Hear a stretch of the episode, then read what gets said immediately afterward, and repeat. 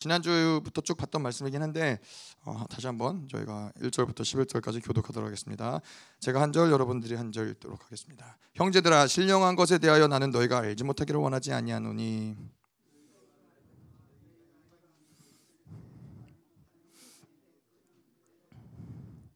그러므로 내가 너에게 알리노니 하나님의 영으로 말하는 자가 자는 누구든지 예수를 저주할 자라 하지 아니하고 또 성령으로 아니하고는 누구든지 예수를 주시라 할 수 없느니라. 직분은 여러 가지나 주는 같으며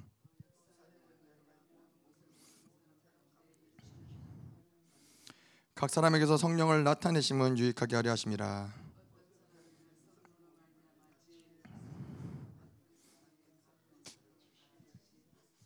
다른 사람에게는 같은 성령으로 믿음을 어떤 사람에게는 한 성령으로 병 고치는 은사를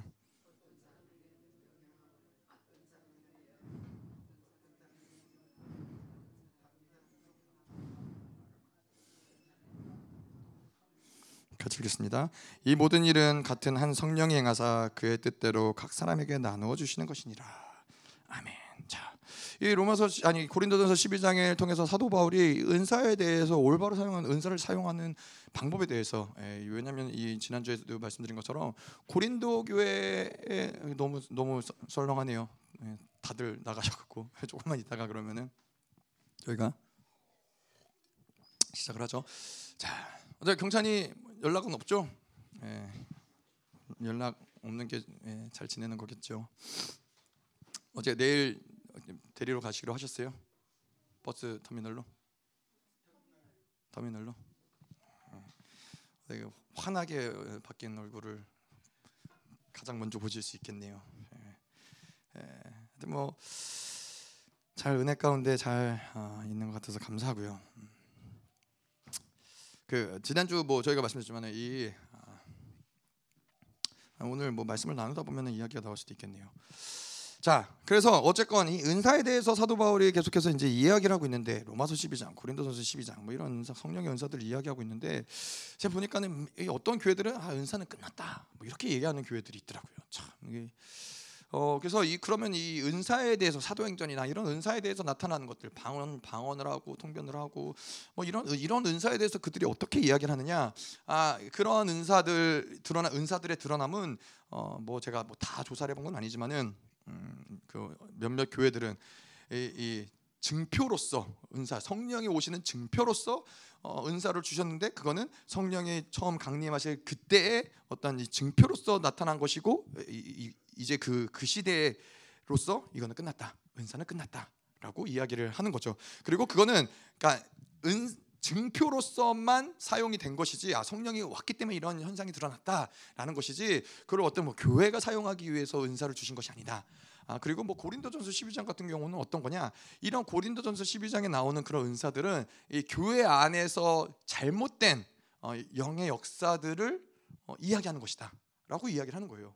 그러니까는 아니 고린도 12장을 제가 아무리 읽어봐도 이게 교회에게 마땅히 어떻게 성령의 역사하심을 통해서 은사들을 사용하는지에 대해서 알려주는 것이지 이것이 마치 그, 그 당시에 고린도전서의 이제 거짓 선지자들이나 이런 잘못된 이런 이 리더들에게서 나타나는 어떤 잘못된 현상으로서 그것을 어, 치부하는 거는 그건 굉장히 잘못된 어, 해석이다라는 생각이 들었는데 그래서 이 많은 교회들이 은사에 대해서는 굉장히 어, 지금 시대에도 터부시하는데 어, 이러한 부분들이 그럴 수밖에 없었던 여러 가지 이유들이 있는데 뭐 역사 가운데 보면 은사를 위주로 사역을 하는 많은 교회들이 어, 결국은 타락을 한 경우들이 많이 있었고 아, 이 굉장히 이 교회들이 무너지고 뭐 영혼들이 상처받고 뭐 이런 역사들이 은사 사역을 통해서 이루어진 경우들이 있었던 게 사실이죠. 어, 그래서 지금도 은사 사역을 하는 많은 흐름들이 많이들 다 무너졌어요. 그 어, 그쭉 이 미국에는 그런 이 은사 어떤 예언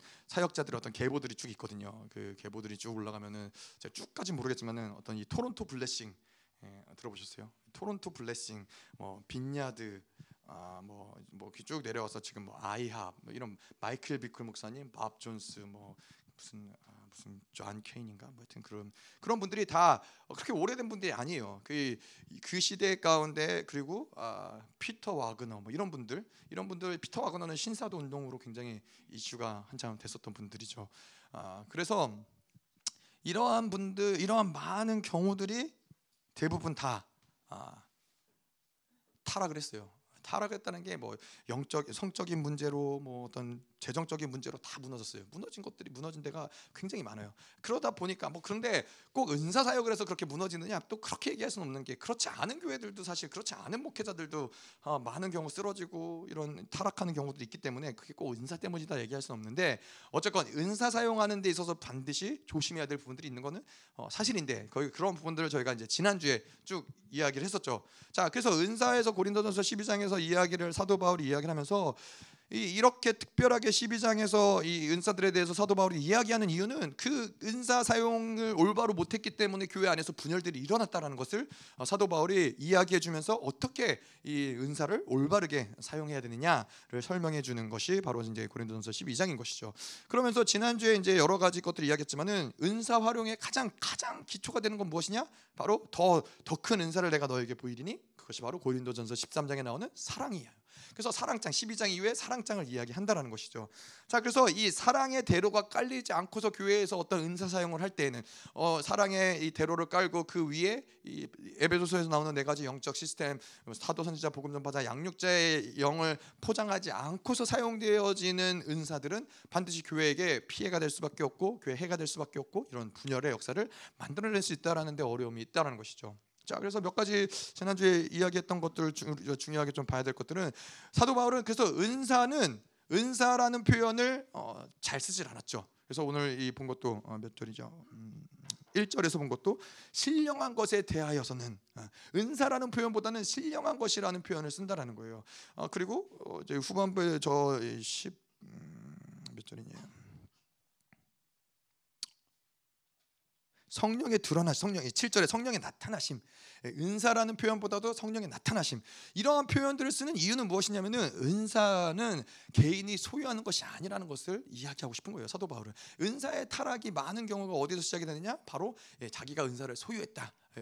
예, 그 은사를 소유했기 때문에 자기가 그 은사를 사용할 수 있다라고 보는데 근데 은사를 사용에 있어서 가장 핵심적인 부분은 뭐냐면은 아까 사랑을 이야기했고 또 한 가지는 정결하고 거룩한 영혼이 되는 게 중요하다는 거예요. 근데 은사가 소유 자기가 소유한다라고 생각하면은 자꾸 이 정결하고 거룩한 영혼 하나님과의 관계성들을 자꾸 어, 이 관계성의 중요성들을 어, 자꾸 무시한 채 은사를 활용하는 데에만 집중하는 경우들이 많다라는 것이죠. 그래서 성품이 망가지고 뭐 인격이 망가지고 하나님과의 관계성들이 망가져도 계속 은사 하나만을 가지고 사역하는 사람들이 있, 는 거죠. 그래서 은사 사역하시는 분들 보면은 뭔가 어떤 뭐 다 그렇진 않지만은 특정한 은사에 집중 나는 뭐 신유 은사가 있다. 그래서 신유 은사만 하시는 분들을 보면은 뭔가 좀이 아, 어떻게 표현을 해야 될까요? 좀이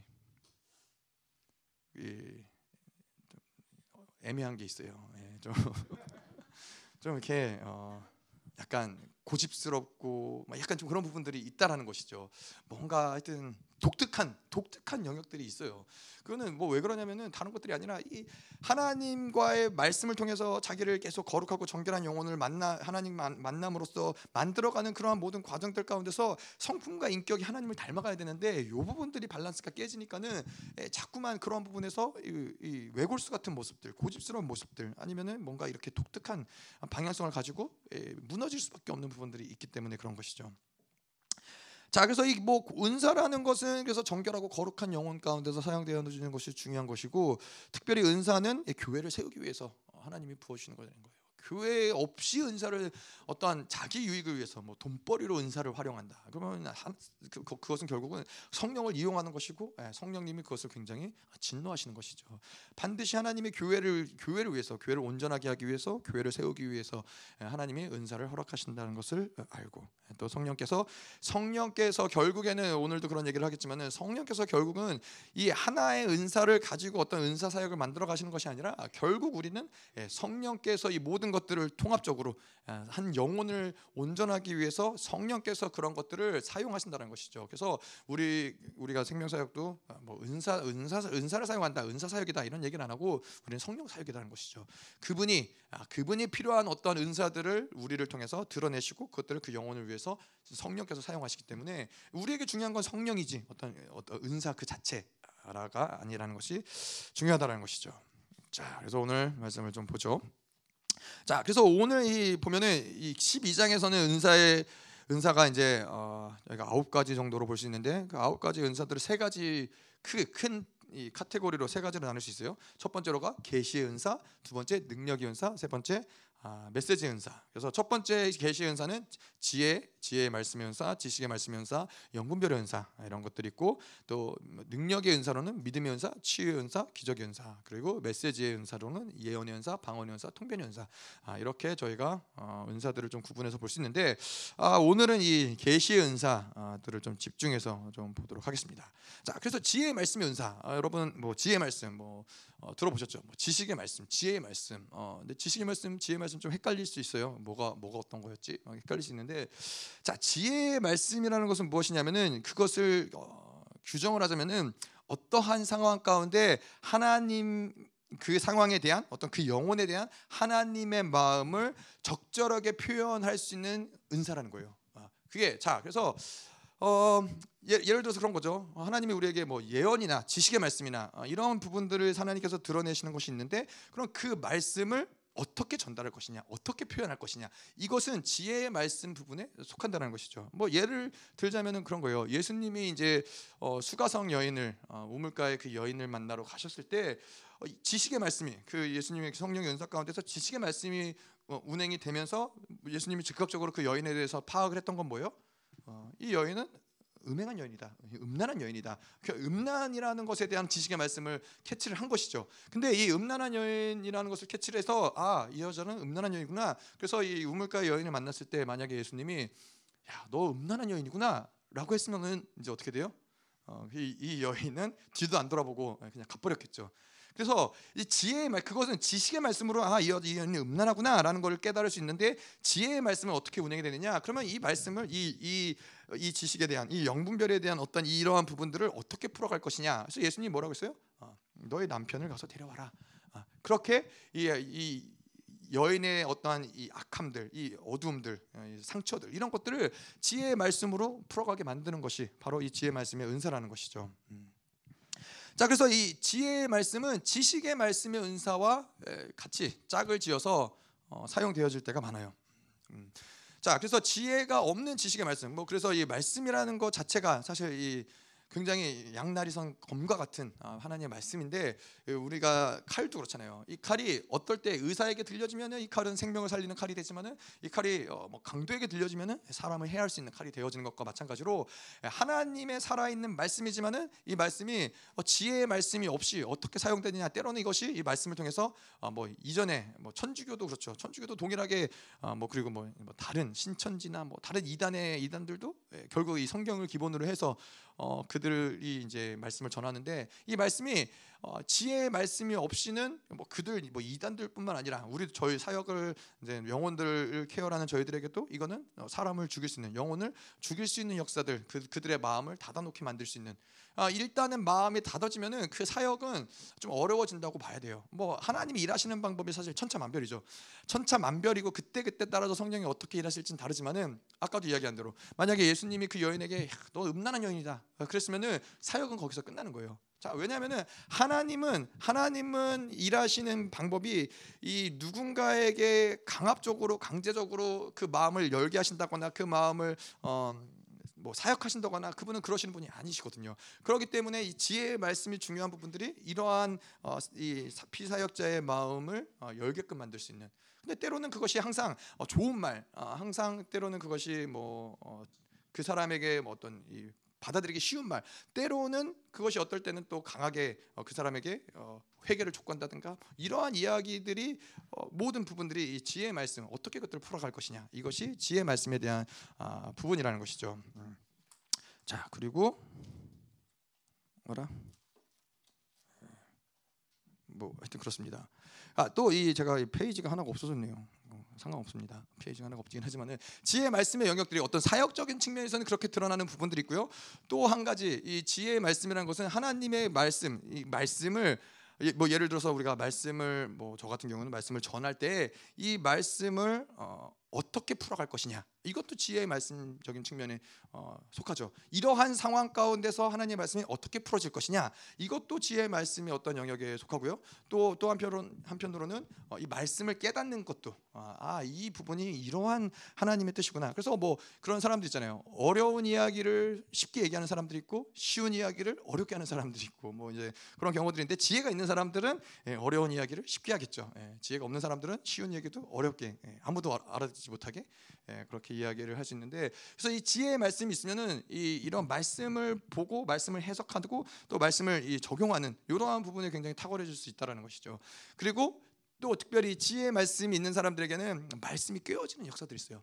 한 말씀을 뭐 예를 들어서 우리가 고린도전서 12장의 말씀을 보는데 12장의 말씀을 보면서 아 이 말씀이 아 저기 뭐 구약에서 이 말씀과 연결이 되는 짝을 이루는구나. 그러면서 아 이 말씀이 또 이렇게 연결이 되는구나. 그래서 하나님이 이런 이렇게 말씀을 하시는구나. 이런 것들이 말씀이 꿰어진다라는 거예요. 이런 것들이 다 지혜의 말씀. 그래서 은사 지혜 말씀의 은사에서 음, 드러나는 모습들인 것이죠. 그래서 여러분들이 저를 위해서 기도해 줄 때도 지혜 말씀을 놓고 기도해 주시고 또 여러분 스스로에게도 이런 것들이 왜냐하면 우리가 뭐 꼭 어떠한 말씀을 전한다 이러한 측면이 아니더라도 하나님의 말씀이 그때 그때 적재적소에게 우리에게 지혜로서 풀어질 때 아, 그러면 우리는 이, 이 우리 계속 인생 가운데서 답을 찾아가는 거거든요. 하나님의 그 답들이 해결 방안들이 말씀을 통해서 계속 전달되어지는 것이고 또 이런 관계 가운데서도 그런 말씀들을 통해서 어, 이런 사람들을 또 마음을 돌이키게 한다거나 또 사람들의 어떠한 이런 것들을 어, 풀어간다거나 어, 이렇기 때문에 지혜의 말씀이 그런 측면에서는 이제 중요하다는 것이죠.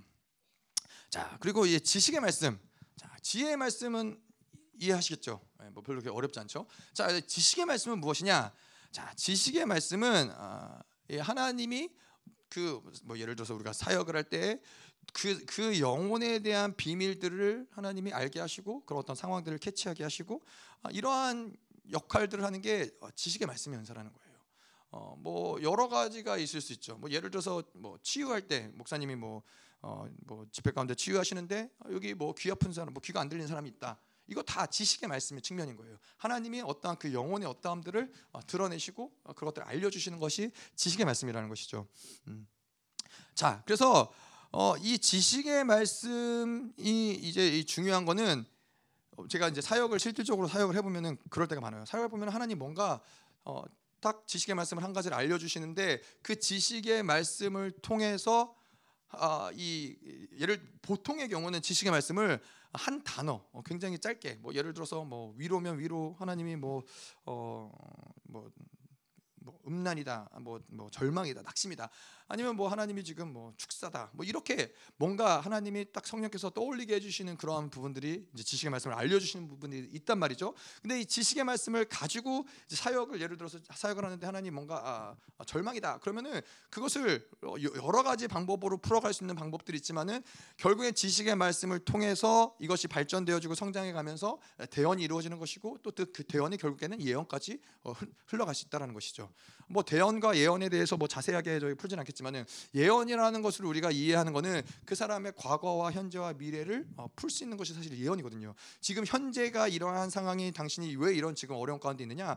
과거에 이러한 어떤 묶임들, 어려움들, 이러한 어떤 죄를 지었기 때문에 지금 현재 이러한 어려움들이 있습니다. 어, 그렇기 때문에 미래 이것이 바로 예언인데 이 예언의 전체적인 부분들을 풀어내기 시작할 수 있는 그 시작의 초기 상태가 바로 지식의 말씀이라는 거예요. 그래서 사역을 하다 보면은 그런 식으로 굉장히 사역들이 많이 어, 풀어져요.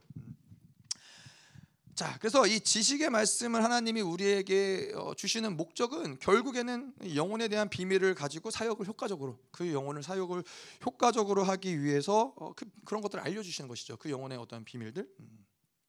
자, 그런데 이렇게 지식의 말씀 하나 성령께서 알게 하시는데 그 말씀을 가지고 사용할 때 유의해야 될 부분들 중에 하나가 어, 이 하나님의 지식의 말씀을 알려주시지만은 그 지식의 말씀을 항상 어, 뭐 사역을 받는 사람들한테 그것을 이야기하는 것이 100%가 아, 정답이 아닐 때가 있다는 거예요. 그것을 사역하는 자에게 그 사역을 돕기 위해서 하나님이 알게 하시지만 때로는 성령께서는 그것을 말하지 말라고 그럴 때가 있어요. 그냥 사역하는데 그 사역자가 그것을 알고 있을 때 유익하고 도움이 될 수 있지만은 그것을 이야기했을 때 오히려 그 사역이 어려워진다거나 어, 뭐 사역이 막힌다거나 이럴 수 있기 때문에 어, 하나님이 그런 부분들을 어, 성령께 계속 여쭙기 원하시는 거죠. 지식의 말씀으로 알려주시는 것들이 있는데 이것을 이야기하기 원하시냐? 이것을 이야기하기 원치 않으시냐? 이러한 부분들을 음, 성령께 우리는 조율을 하면서 물어봐야 되는 아, 부분들이 있는 거예요. 자, 그래서 어쨌건 이 지식의 말씀 같은 경우는 이러한 이 하나님이 지식의 말씀으로 우리에게 지식의 사역 가운데 지식의 말씀으로 알게 하시는 것들이 있고 그 지식의 말씀을 어, 성령께 여쭤보고 그것을 어, 지식의 말씀을 선포하고 지식의 말씀을 가지고 뭔가 어, 사역을 하길 원하시는 경우들도 있고 때로는 성령께서 그것을 말하지 않기를 원하시고 어, 그러고 그것을 그냥 지식으로 알고 있는 상태에서 그것을 또 어, 풀어 나가길 원하시는데 그렇게 지식의 말씀이 임했을 때 그러 그랬을 때 지식과 지식의 말씀과 함께 지혜의 말씀이 같이 어, 사용되어지는 것이 어, 사역에 굉장히 효과적이다라는 것을 우리가 알수 있고요. 음. 자 그런데 이 지식의 말씀 어, 우리가 이 은사를 사용하면서 아까도 이야기했지만은 이 은사를 사용하고 지식의 말씀을 사용하고 이러한 모든 것들 가운데 가장 밑바탕이 되고 가장 중요한 부분은 무엇이냐면은 성령으로 우리가 장악되어 있는 상태가 중요하다는 거예요.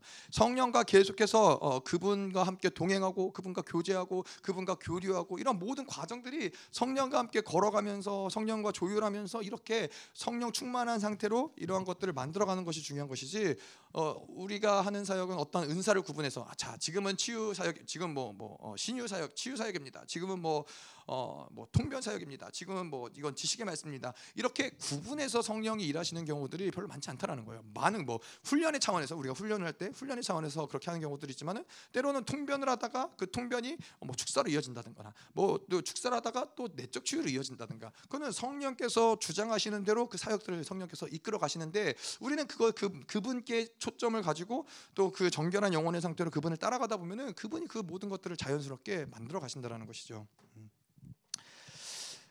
자, 그래서 우리 성령과 함께 하는 사역은 이 계속 이 통합적인 사역이고 통전적인 사역이라고 우리가 얘기를 하는 거예요. 이 모든 은사들을 성령이 그분이 원하시는 대로 그분의 어떤 이 조합을 통해서 어, 마음껏 만들어 가시는데 그부로 그렇게 하다 보면은 성령께 집중해서 이렇게 사역을 하다 보면은 계속 우리의 어떠한 이 사역 은사들은 더 높은 차원으로 어, 갈 수밖에 없는 것이죠.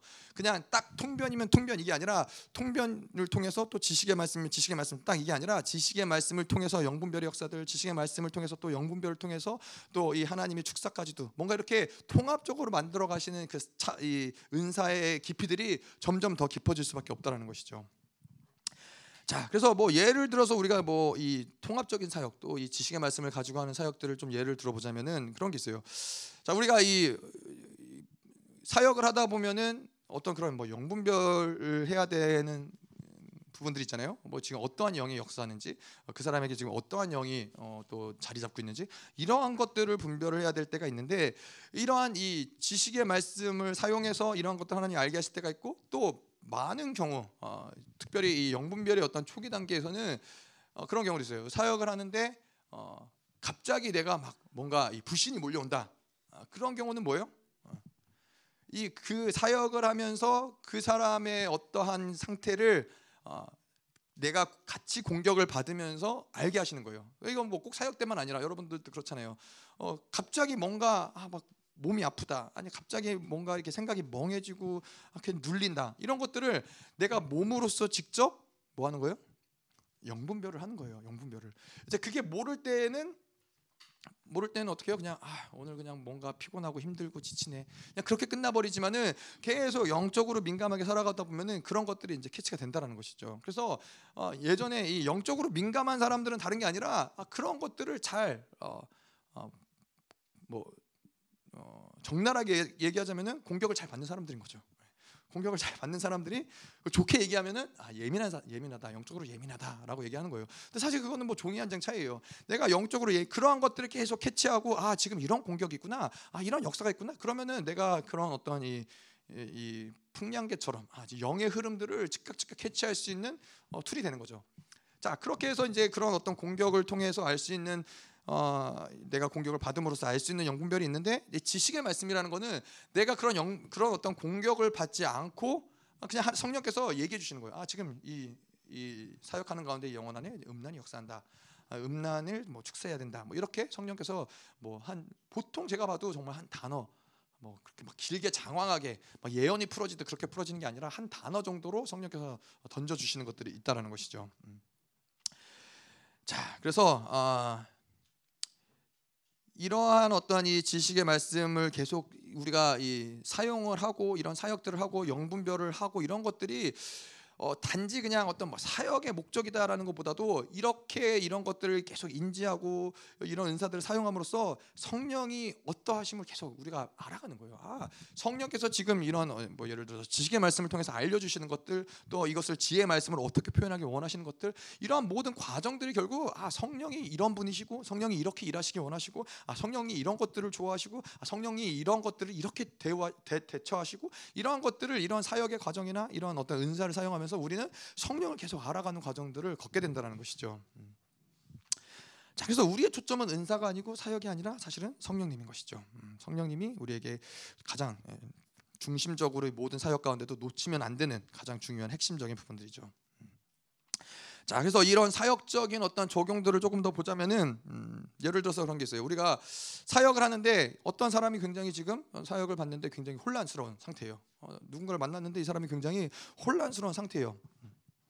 자 그러면은 이 혼란스러운 상태일 때 우리가 아까도 이 여러 가지 우리가 있는 가진 하나님이 허락하신 예언, 은사들을 통해서 뭐 예언의 은사를 사용해서 아까도 이야기한 대로 아 이런 것들을 풀어낼 수 있죠. 아 당신의 지금 이렇게 이러한 영적인 상태의 문제는 과거에 이랬고 과거에 과거에 이런 어떤 묶임들 때문에 지금 이런 현상들이 드러나는 겁니다.라고 어떤 예언적으로 이런 것들을 풀어낼 수 있는 부분들도 있지만은 어떠한 경우는 성령께서는 어, 지식의 말씀을 통해서 한마디로 그 뭔가를 탁 던져주시면서 그 무엇이냐? 당신이 이렇게 혼란한 이유를 성령께서는 초점이 안 맞는다. 초점을 잘못 가지고 가고 있다.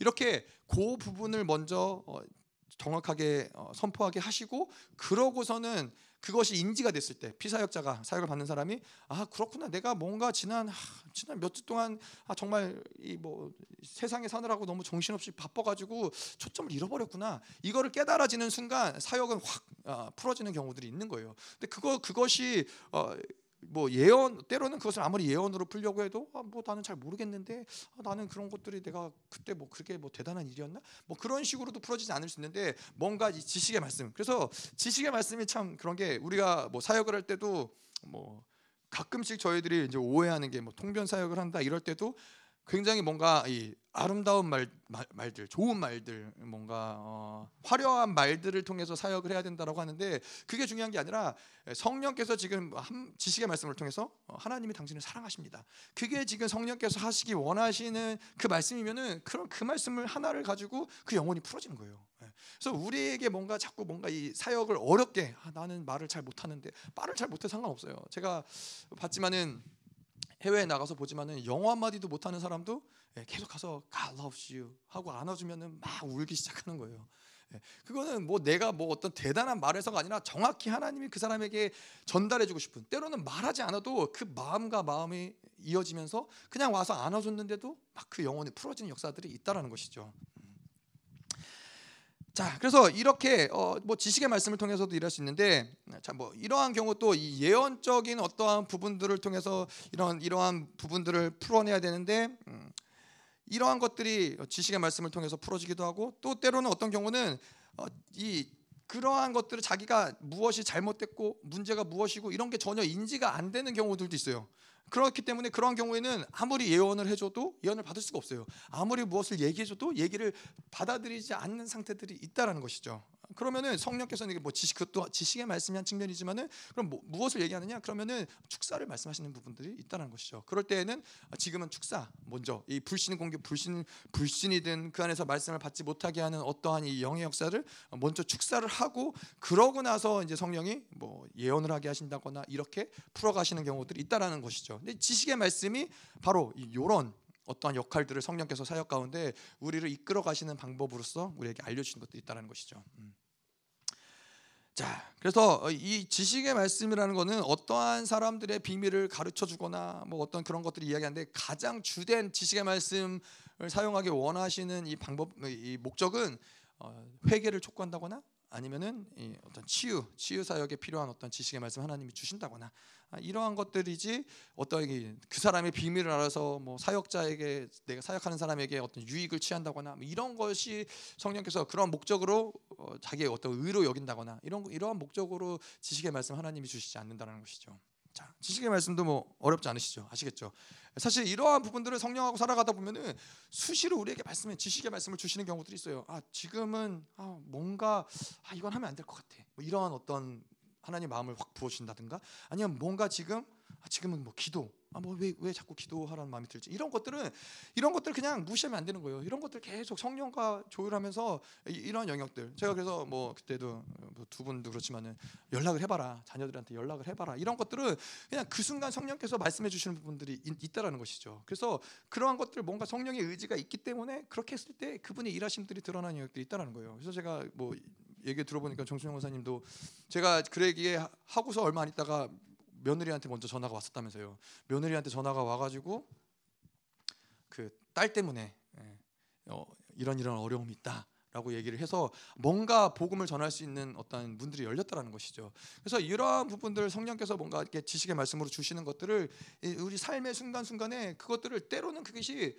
어, 잘못 우리가 뭐 들을 때가 있죠. 그래서 뭔가 이 어, 올바른 좋은 결과가 나오지 않은 경우들이 있을 수 있는데 그런다 할지라도 그것은 계속 어, 성령의 음성을 따라서 가는 어떤 이런 훈련들이 우리에게는 중요해요. 그러면 정말 날카롭게 예리하게 아 이건 성령께서 말씀하신 거구나. 아 이건 지금 이렇게 움직여야 되는구나. 이런 게 탁탁 이게 드러날 때가 있어요. 성령의 이 뭐 예언도 그렇고 이게 나타나심, 드러나심, 계시도 그렇고 드러나심이잖아요.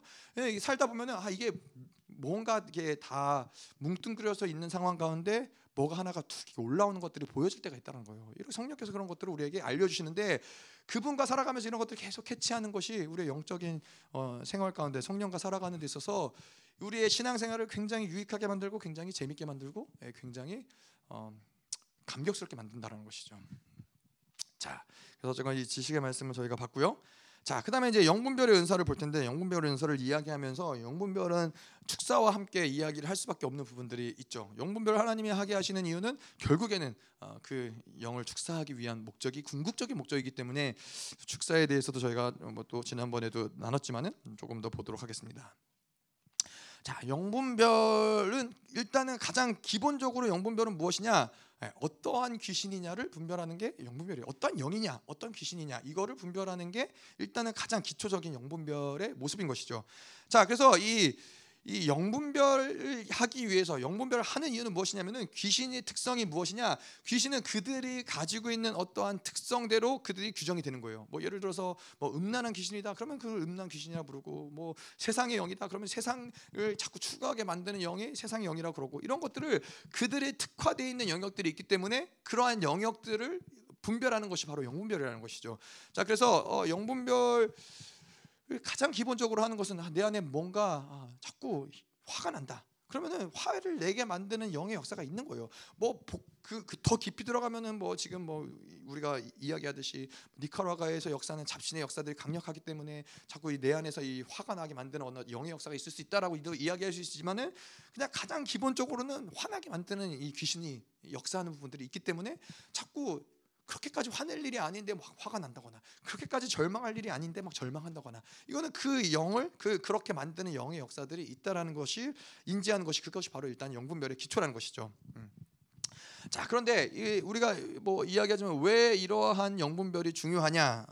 이 우리가 늘 얘기하죠. 귀신의 특성은 잘 숨어요. 잘 숨어요. 마치 간첩처럼 늘 숨어서 어, 음지에서 활약하는 것이 이- 이것이 이제 귀신의 특성 중에 하나예요. 정체가 밝혀지면은 별로 그렇게 활동이 강력할 수가 없어요. 그래서 늘 숨어 있어요. 그래서 우리가 그렇지만은 우리가 아, 저 사람 뭐 뜨네 떴다 뭐 이런 표현들을 하는 이유가 뭐냐면은 귀신이 우리 안에서 간첩처럼 숨어 있는 거예요. 숨어 있다가 정체를 드러내지 않고 없는 것처럼 그러고 있다가 어, 이 어, 어떠한 이 순간이 되면은 그 영이 확 뜨면서 정체가 드러날 때가 있다라는 거예요. 이제 그러한 경우들이 몇 가지들이 있는데 그러한 정체가 이제 드러났을 때에 어, 사실은 뭐 이것들을 뭐 어, 축사를 하거나 어, 뭐 이런 영적 전쟁을 하거나 뭐 그런 어떤 조치들을 할 수 있는 부분들이 있는 거죠. 근데 일단 기본적으로 그런 우리가 뜬다라는 표현을 하는 이유는 일단 기본적으로 귀신들은 잘 숨기 때문에 그래요. 그래서 잘 숨으면은 무엇이냐면은 어, 저희 이제 사모랑도 이제 그런 얘기를 했지만은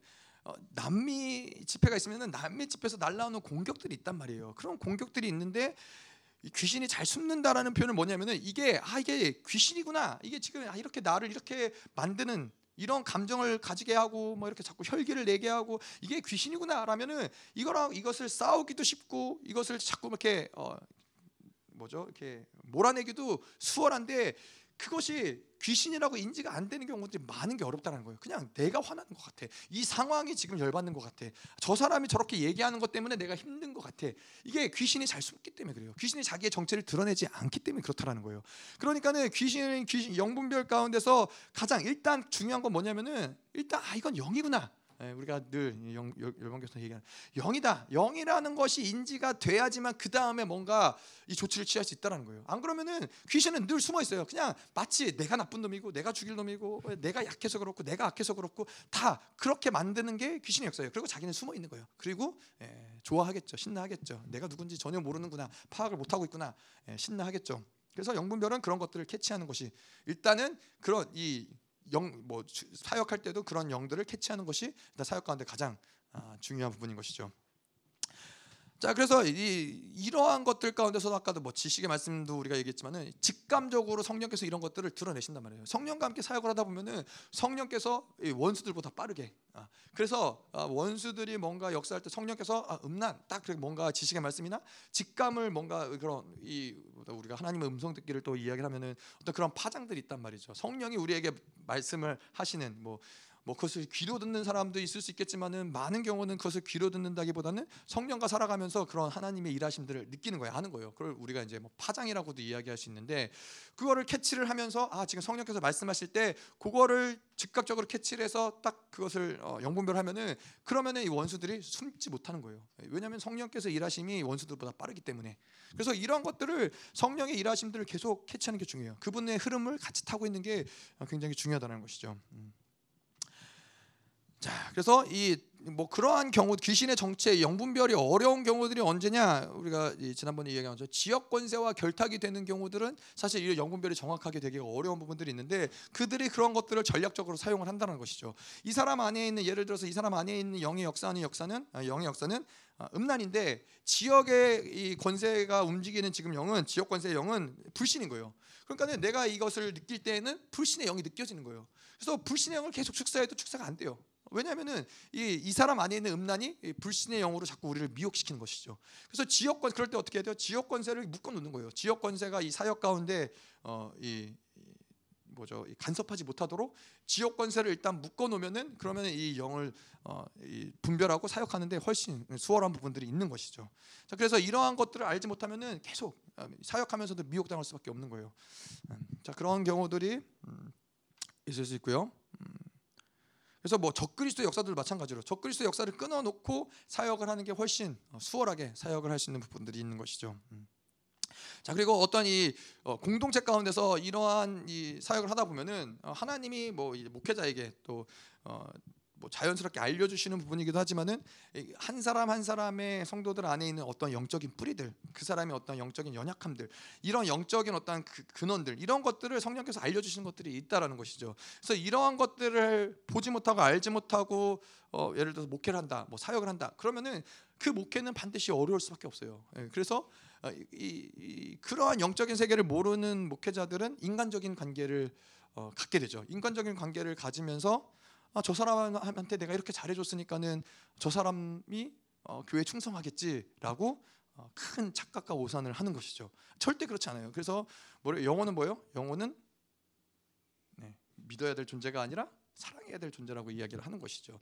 왜냐하면은 그 이, 우리가 알지만은 뭐 저도 마찬가지지만은 성령으로 충만할 때는 그 사람이 다 좋아 보이고 다 그래 보이지만은 성령으로 충만하지 않을 때 그 안에서 옛 사람을 선택했을 때 그 안에서 역사는 이 영의 역사는 뭐 무슨 짓을 할지 그거는 뭐그 놀랄 일도 아니고 어, 그 그거에 대해서 뭔가 배신감을 느낄 느낄 것도 아니고 아, 그런 부분들이 어, 이 영적인 근원들을 알고 있는 것이 중요 중요하다는 거예요. 그래서 그런 것들을 알고 있어야지만 또 목회자가 또 성도들을 어, 이렇게 양육하거나 기도 뭐 기도하거나 이럴 때에도 아 지금 이러한 부분들 이렇게 해서 이런 것들이 움직이는구나 이런 것들을 볼 수 있어야 근원적으로 하나님이 그런 것들을 풀어가실 수 있는데 어, 목회자들이 함께 하나님과 함께 어, 동역을 할 수 있는 것이죠.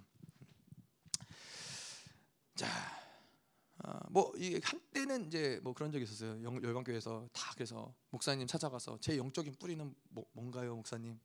예, 한때는 다 물어보고 그런 적이 있는데 목사님이 많은 경우는 대부분 얘기 안 해줘요. 예, 왜냐하면은 안다고 해서 그 해결되는 문제가 아니기 때문에 아 내 뿌리 이거구나. 근데 그 뿌리를 알면은 아, 뿌리를 아, 알려주는 경우들도 이제 몇몇 있으세요. 근데 뿌리를 알면은 좋을 것 같죠. 아, 그래 이 뿌리만 해결하는데 뿌리를 알면은 절망하고 좌절이 많아요.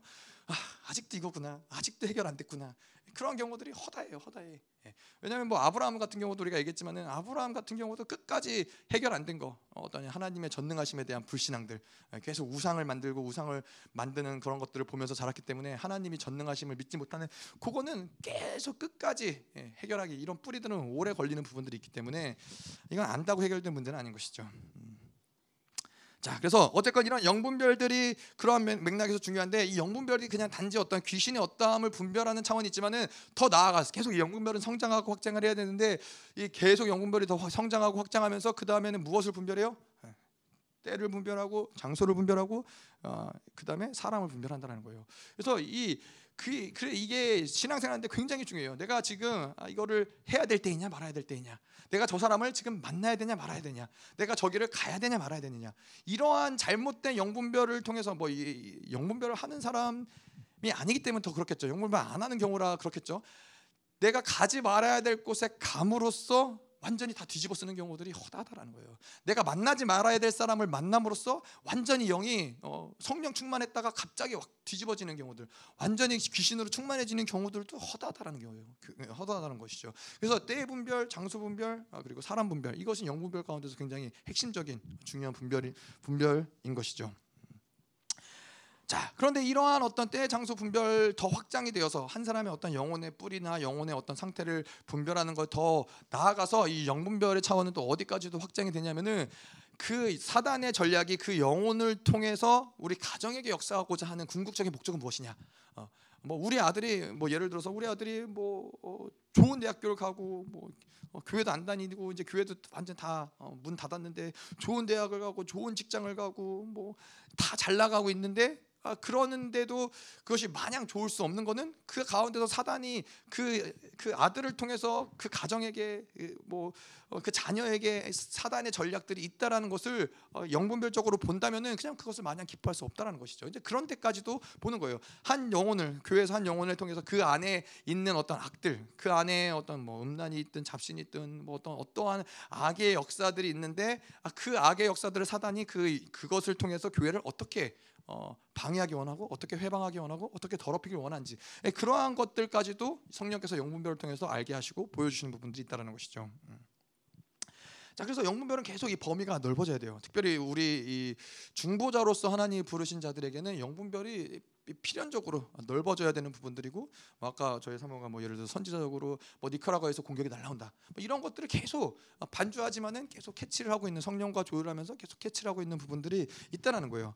그래서 이러한 것들이 단지 그냥 아, 특별히 저희 교회 같은 경우는 그래서 이게 어 뭐 교회적인 어떠한 영적 전쟁을 하지만은 저희가 또 지역적인 영적 전쟁을 할 뿐만 아니라 또 전 세계적인 영, 사역들을 저희가 함께 중보하고 함께 기도하고 함께 나아가기 때문에 이러한 영역들을 영분별이 계속 넓어져 넓어질 수밖에 없고 그렇게 중보를 저희가 하고 있고 또 그렇게 하는 것이 아 뭐 우리가 니카라게 아, 뭐 니카라가 나 가지도 않는데 무슨 중보냐. 근데 그렇게 중보를 할 때 우리의 영분별도 그렇고 그런 스케일도 자꾸 넓어지는 거예요. 예, 그래서 아까도 말씀드린 대로 니카라과이나 이런 데는 천주교가 강력하고 뭐 그렇기 때문에 하나님과의 관계가 멀고 뭐 음녀의 역사가 강하기 때문에 거기에는 남자들이 무기력하고 이런 것들을 여러분들 뭐 니카라과이가 어느 어느 어디에 붙었는지도 잘 몰랐는데 뭐 저도 지금도 잘 몰라요 어디에 붙었는지 중남미라는 건 알지만은 근데 이런 것들을 뭐 평생 살면서 생각이나 해보겠어요. 근데 하나님이 이러한 영분별의 스케일을 자꾸 넓, 넓히게 만든다라는 거예요. 이런 스케일이 넓어지면서 하나님과의 교제권이 더 깊어지는 것이고 예, 그 믿음의 스케일도 더 넓어지는 부분들이 있다라는 것이죠. 음. 그래서 이 한 지역과 나라, 민족과 어떤 이런 모든 정사에게 이르기까지 모든 영분별이 가능하고 그 영분별이 가능하다는 건 뭐예요? 그래서 저희가 아프리카 다녀오면서도 그런 말씀을 했지만은 이 교회라는 것은 그러한 영분별 그 나라 가운데 묻고 있는 그 아프리카를 묻고 있는 그 노예의 어떤 노예 노예 뭐라 그러죠? 노예 근성, 예. 노예 근성을 계속 묶어놓는 그 묶임의 영, 영역들을 보기 때문에 그것에 대해서 이 나라에 대해서 이야기할 수 있는 거예요. 이 노예의 묶임이 풀어지면은 하나님은 반드시 이 나라를 통해서 전 세계를 먹이고 전 세계를 풍성하게 만들 수 있는 것이 하나님의 역사라는 예언을 할 수 있는 게 바로 교회의 건세라는 거예요. 예. 자, 그래서 멋있는 거죠. 예, 저희가 예, 계속 이렇게 중보하지만 여러분들도 이런 부분들에 대해서 영분별뿐만 아니라 이제는 어, 나라에 대해서 예언하고 나라에 대해서 하나님의 마음이 무엇인지 이런 것들을 하나님과 다른 게 기쁜 게 아니라 아, 뭐 내 스케일이 넓어졌다 이게 기쁜 게 아니라 하나님이 움직이는 스케일이 우리가 함께 움직이면서 그 사역에 함께 동참한다라는 것이 우리가 기쁜 것이죠. 그게 감격스러운 것이죠. 음.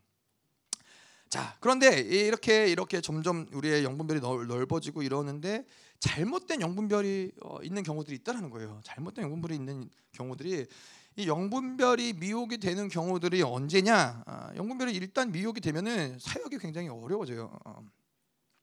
이 사역 영 아까도 얘기했지만은 영분별을 해야 그 어떤 뭐 귀신을 축사하든 뭐 그런 사역들을 해나갈 수 있는데 영분별이 잘못되면은 귀신은 금방 숨어버리죠. 그렇기 때문에 그러면 어떤 사역의 전, 진전이 이제 없게 되는데 이러한 이유 중에 가장 핵심적인 이유는 뭐냐면은 내 안의 것들이 처리되지 않은 상태로 사역을 할 때 내 안의 것들이 뭔가 처리되지 않은 상태로 어떤 이런 영분별을 할 때 자꾸 미혹되는 부분들이 생길 수밖에 없는 것이 있다라는 거예요. 음. 그래서 사역자들에게 아, 또뭐 꼭 사역자들은 아니더라도 계속 이런 하나님과 살아가는 사람들의 가장 핵심적인 부분은 무엇이냐? 내 안에 이런 어떤 지독한 뿌리가 있다. 이런 것들은 반드시 해결을 해야 되는 경우들이 있어요. 반드시 우리 우리의 몸도 그렇고 영도 그렇고 아, 뭐 공동체도 그렇고 다 마찬가지지만은 그 반드시 몸도 약한 부분을 통해서 아, 무너져 내리는 부분들이 있다는 거예요. 영적으로도 마찬가지예요. 내, 내게 뭔가 심각한 뿌리가 있다. 그러면 이 심각한 뿌리로 인해서 모든 것들이 다뭐 기도도 열심히 하고 뭐, 뭐 예배도 잘 드리고 뭐 그렇지만은 그 뿌리가 해결이 안 되면은 그 뿌리 하나 때문에 모든 영적인 세계가 완전 다 무너져 내리는 어, 그런 가능성들이 있기 때문에 이러한 이런 내 안의 지독한 뿌리들을 반드시 해결하는 것이 중요하고 그것이 사역을 하는 것보다 훨씬 더 어, 중요하다는 것이죠. 음. 그래서 이 사역자 내가 누군가를 사역하는데 내 안에서 음란이 해결이 안 됐다. 아, 그런데 사역을 하는데 이 음란이 어떤 강한 사람을 만났어요. 이 사람을 사역을 하다 보면 어떻게 되냐면은 그러면 내 안에 있는 음란과 저 사람 안에 있는 음란이 교류를 해요. 예. 서로 교류를 한단 말이에요. 그 영이 교류를 한단 말이에요. 그러면서 어, 저, 이게 하나님 원하시는 사역의 모습이 되지 않고 오히려 그 음란의 역사들이 더 증폭될 수 있는 아, 그러한 역사들이 일어날 수 있다는 것이죠. 음. 자 그리고 또 이 잘못된 영분별이 되어지는 또 한 가지 이유는 아, 뭐 저희 뭐 이 아까 지금 말씀드린 그런 어떤 어, 내 안에서 뭐 이런 뿌리들이 있는 부분들 이런 것들 때문에 지독한 뿌리로 인해서 영분별이 안 되는 경우들 우리들도 있지만은 이런 경우는 지금 이야기하는 경우는 뭐 생명사역에 거의 없어요. 이런 저희는 그렇게 하진 않는데 축사를 하면서 이제 귀신들하고 이제 대화를 하는 경우들이 있어요. 뭐 그런 부분들 뭐 보셨는지 모르겠지만은 제가 저도 이제 정말 심각하게 귀신 들린 사람을 축사를 해보면은 귀신들이 물어보면 대답을 해주거든요. 뭐 얘기를 하거든요. 그러니까는 귀신들한테 자꾸 물어보는 거예요. 어, 그러면은 근데 이게 어 제가 뭐 저희는 안 그런다고 그러는데 제가 보니까 저도 그런 경우들이 있네요. 그게 뭐 가끔 이제 그렇게 이제 축사하다 보면은 이게 뭐 귀신에 대해서 뭔가 정보를 얻으려고 막 의도적으로 귀신에게 물어보는 거 아닌데 자꾸 뭔가 물어보게 돼요. 아, 뭐 어, 뭐왜 이런 상태가 됐니 무슨 일 때문이 뭐, 뭐 이러한 것들을 물어보는 경우들이 있단 말이에요. 근데 그거는 뭐 귀신은 가장 잘하는 게 뭐예요? 거짓의 영이에요. 속이는 거예요. 그러다 보면 사역이 정말 달나라로 가는 경우도 있어요. 우리가 계속 분별하고 집중해야 될 거 성령이 뭐라고 말씀하시는지 그것이 중요한 거지 귀신의 어떠한 것들을 자꾸 들으려고 하면은 아, 이건 굉장히 위험천만하다라는 것이죠. 음. 제가 처음 축사 귀신 축사 사역을 했을 때가 말레이시아 페낭에 갔을 때 거기서 이제 뱀 귀신 들린 사람이 어, 그 나라는 잡신이 워낙 강해서 그 페낭이라는 도시가 힌두교 한 도시 안에 힌두교 사원, 이슬람 사원, 천주교 뭐 이 뭐죠 불교 사원이 어, 막 깔려 있어요, 깔려 있어.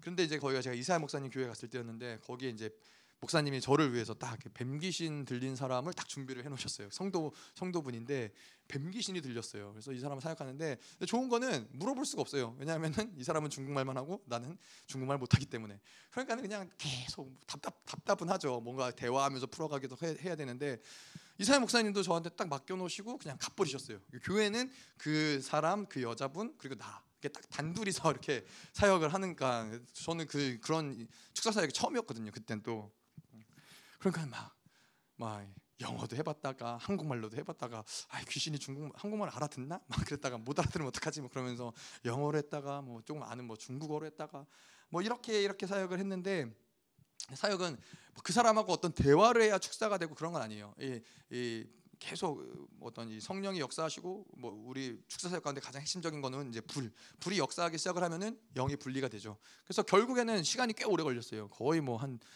아, 두 시간 정도 걸렸나. 나중에는 이제 제가 청년들하고 갔는데 청년들이 기다리다 기다리다가 이제 제가 안 끝나니까는 이제 저 이제 가까이 안 오고 애들 가까이 안 오고 저 멀리 앉아서 이제 중보를 해주더라고요.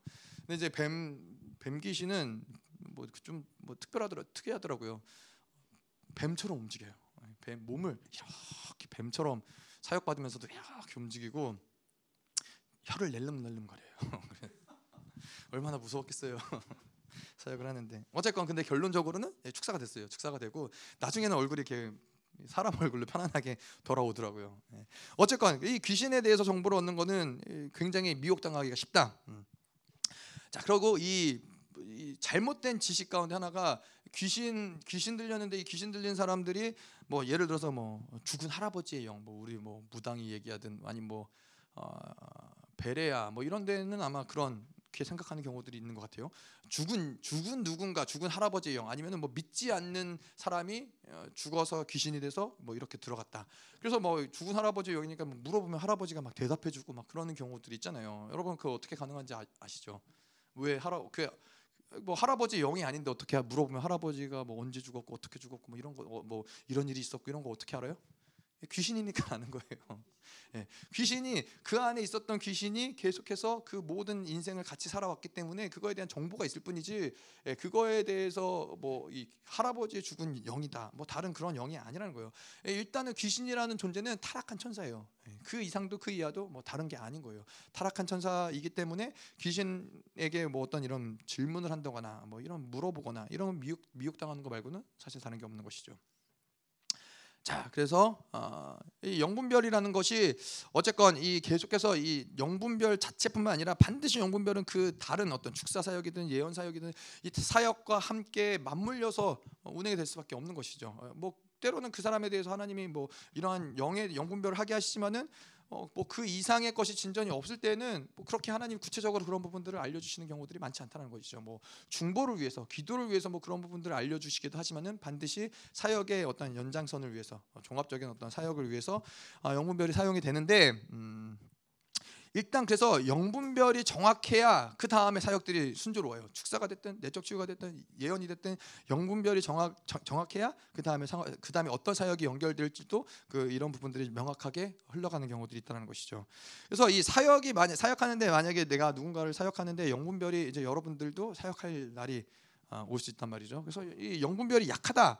아, 내가 정확하게 영분별이 좀 약하다 싶은 경우는 그러한 경우는 혼자 사역하기보다는 함께 사역하는 게 어, 좋아요. 어, 함께 사역하는 것이 좋고 그래서 저 같은 경우도 될 수 있으면 저희 사모랑 같이 사역을 하려고 하는 이유가 이러한 부분에서 원수들에게 미혹당하는 경우들도 많고 그래서 제가 이렇게 같이 물어보는 것도 물어보는 것도 제가 뭐 안 물어보고 혼자 할 수도 있지만은 물어보는 것도 어떠한 뭐 동의를 구하기 원하기보다는 선지자적인 영이 더 활성화될 수 있는 부분들이 그러면서 어, 선지자적인 어떤 선포가 있으면서 영이 활성화되는 부분들도 있고 또 그렇게 음, 하면서 믿음이 제 안에서 움직이는 믿음도 그렇지만은 또 함께 중보하는 사람들의 믿음이 더 확고해지는 부분들이 있기 때문에 아, 함께 사역을 하는 부분들이 유익할 때가 있다라는 거예요. 그래서 생명 사역은 많은 경우들은 어, 사모님과 목, 회자들한테 사모님과 함께 사역을 하라고 어, 이야기를 하는 경우들이 아, 많이 있어요. 음.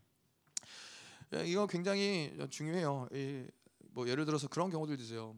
뭐 은사 사역을 한다거나 축사 사역을 한다거나 이런 경우 목사님이 혼자서 어, 사역을 하는 경우들 있잖아요. 근데 그렇게 하다 보면은 어, 사모님이 이유도 모르고 공격을 받는 경우도 있어요. 목사님이 사역을 하는데 뭐 자식들이 이유도 모르고. 근데 이제 사모님이 목사님하고 함께 사역을 하면은 아 이게 사역 때 이런 것들이 묻어온 부분들이 있구나. 사역 때 이런 것들이 역류된 부분들이 있구나. 이런 걸 함께 알고 있기 때문에 아, 그런 부분들이 훨씬 안전한 부분들이 있는 것이죠. 물론 영분별의 부분들도 함께 그런 부분들을 조율할 수 있는 부분들이 안전한 부분들이 있는 것이고요. 음. 자 그런데 이 만약에 영분별이 어, 어떤 이유에서든지 영분별이 약하다. 그래서 이 영분별이 잘 안 돼서 나타나는 현상들이 있는데 예, 사역 중에서 만약에 사역 가운데 나타나는 현상들이 어떤 게 있냐면은 영분별이 정확하지 않은데 계속 사역을 하면은 사역이 계속 맴돌아요. 뭔가 이게 진전이 없어요. 진전이 없고 진척이 없고 아, 자꾸 뭔가, 뭔가 그런 이 영분별이 부정확하기 때문에 거기에서 오는 이제 공격들은 뭐 불확실성, 뭔가 불신들 이런 공격들이 있고 어, 그러다 보면은 자꾸 미혹당하고 사역이 계속 애매하게 흘러가는 경우들이 있어요.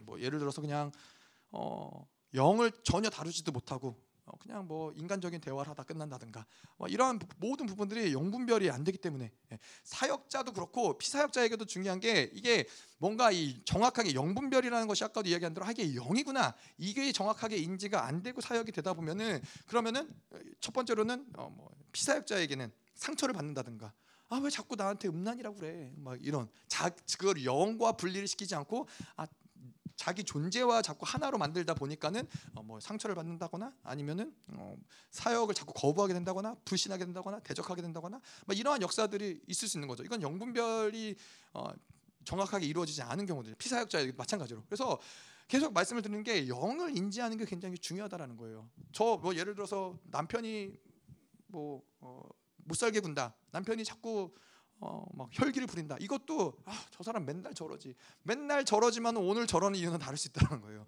맨날 저러지만은 어제와 다른 이유로 어, 그렇게 혈기가 날 수 있다라는 거예요. 그런 거는 그 사람 안에서 지금 역사하는 어떤 영의 역사들이 있기 때문에 그렇게 혈기를 부릴 수 있다는 것이죠. 근데 이것만 인지해도 싸울 일이 별로 없어요, 사실. 아, 영이구나. 저 사람이 지금 떴구나. 아, 귀신이구나. 저 사람 지금 귀신이구나. 이것만 인지가 돼도 싸울 일이 귀신하고 싸워서 뭐 하겠어요, 우리가. 그러니까 그것만 인지가 돼도 예, 별로 그렇게 부딪힐 일이 없다라는 것이죠. 예, 뭐 일단 부딪히면 영적인 손실이 너무 커요. 일단 부딪히면은 예, 일단 이 성령의 임재를 까먹고 예, 내 안에서 오는 어떤 시달림들, 고, 원수의 고소들 막 이런 것들부터 해서 손실이 너무 커요. 그러니까 아, 이 영분별이 그런 차원에서도 굉장히 우리에겐 중요한 것이죠. 음, 그런데 사역 후에도 영분별이 뭔가 잘 안 됐다. 그러면 사역 후에 나타나는 현상은 뭐냐면은 뭔가 우울하다거나 아, 무기력하다거나 아, 답답하거나 이런 경우들은 사역 뭔가 이 사역이 제대로 안 된 경우도 있지만은 결국에는 이제 영분별이 제대로 안 된 결과로서 사역을 하고 나서도 이런 경우들이 있어요. 어, 저도 이런 경우들이 있어요. 사역을 하고 나면 뭔가 어, 사역이 잘 되면 어떠냐면은 사역이 잘 되면 굉장히 신나요. 하, 성령이 또 일하셨구나. 하나님이 또 이렇게 나를 사용하셨구나. 이러한 감격이 있고 어, 이런 이 기쁨이 있는데 막 그래 막 믿음이 올라오고 막 자신감이 올라오고 아, 그래 성령이 또 이렇게 일하시는구나. 근데 이, 이 영분별이 제대로 안 되고 사역이 제대로 안 될 때에는 하, 사역은 무슨 사역이냐 막 이런 불신과 절망과 무기력과 우울함과 이런 것들이 몰려온다라는 것이죠. 음.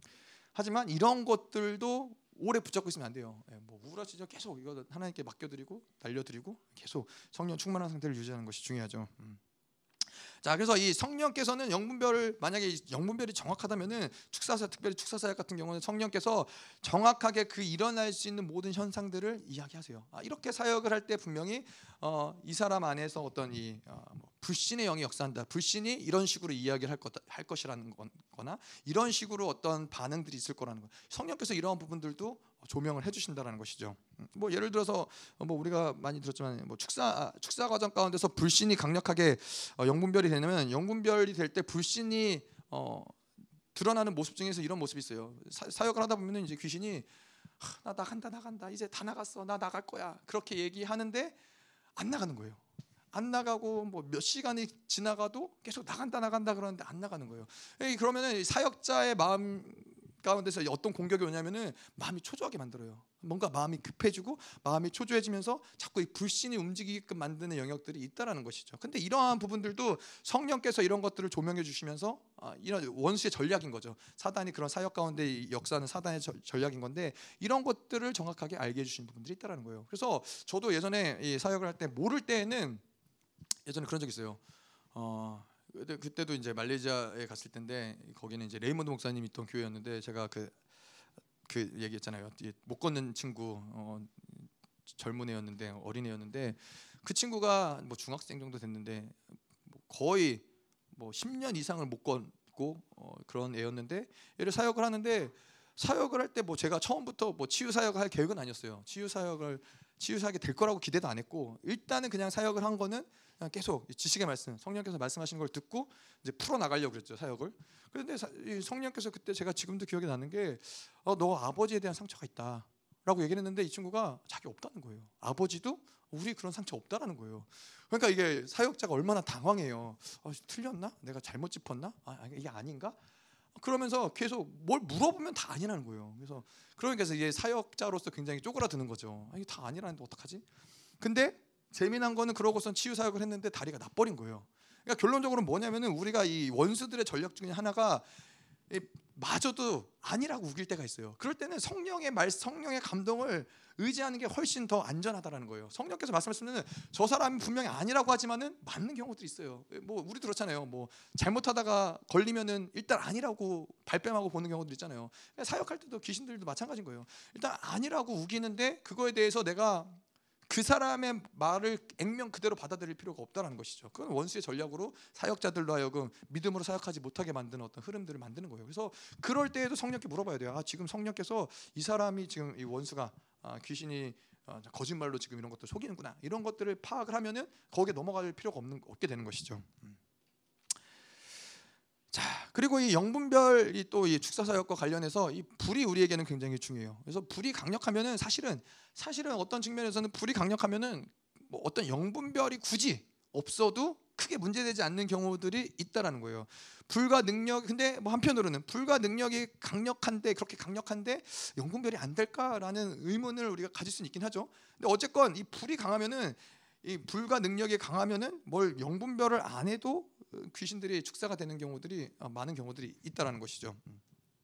그래서 이 그런 이유는 뭐예요? 이 어쨌건 이 축사하는 데 있어서 귀신을 축사하는 데 있어서 중요한 거는 권세와 능력인데 예, 권세와 능력은 우리가 그때도 예전에도 축사 사역에 대해서 이야기하면서도 이 어, 국가 그 정보국 정보 뭐라 그러죠? 어, 정보원 원 그 원장에 가갖고 그 아파트에 가서 정보원 원, 그 장에 가갖고 어, 간첩에 대해서 어, 이제 넌 끝났다 나와라. 그러면은 그 권세와 능력이 있기 때문에 튀어나올 수밖에 없다라는 거예요. 자기가 할 수 있는 게 이제 아무것도 없구나.